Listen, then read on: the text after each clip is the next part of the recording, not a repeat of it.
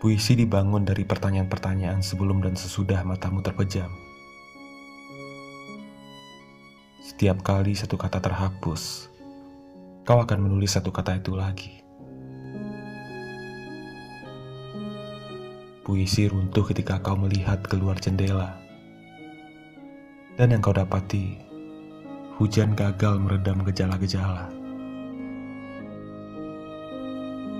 Aku mengerti setiap tanda tanya yang kau tulis dalam tulisanmu adalah puisi yang berdiri sendiri.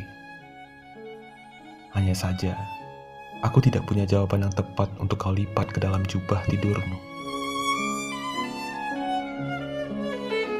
Banyak hal yang sedang terjadi.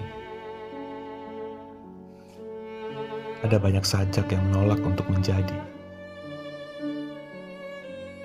Sedangkan dia masih di sana, berdiri dengan dua mata renjana, merasa enggan untuk tak menggenang bersama rintik-rintik hujan. Jika tulisan-tulisanmu datang mencariku,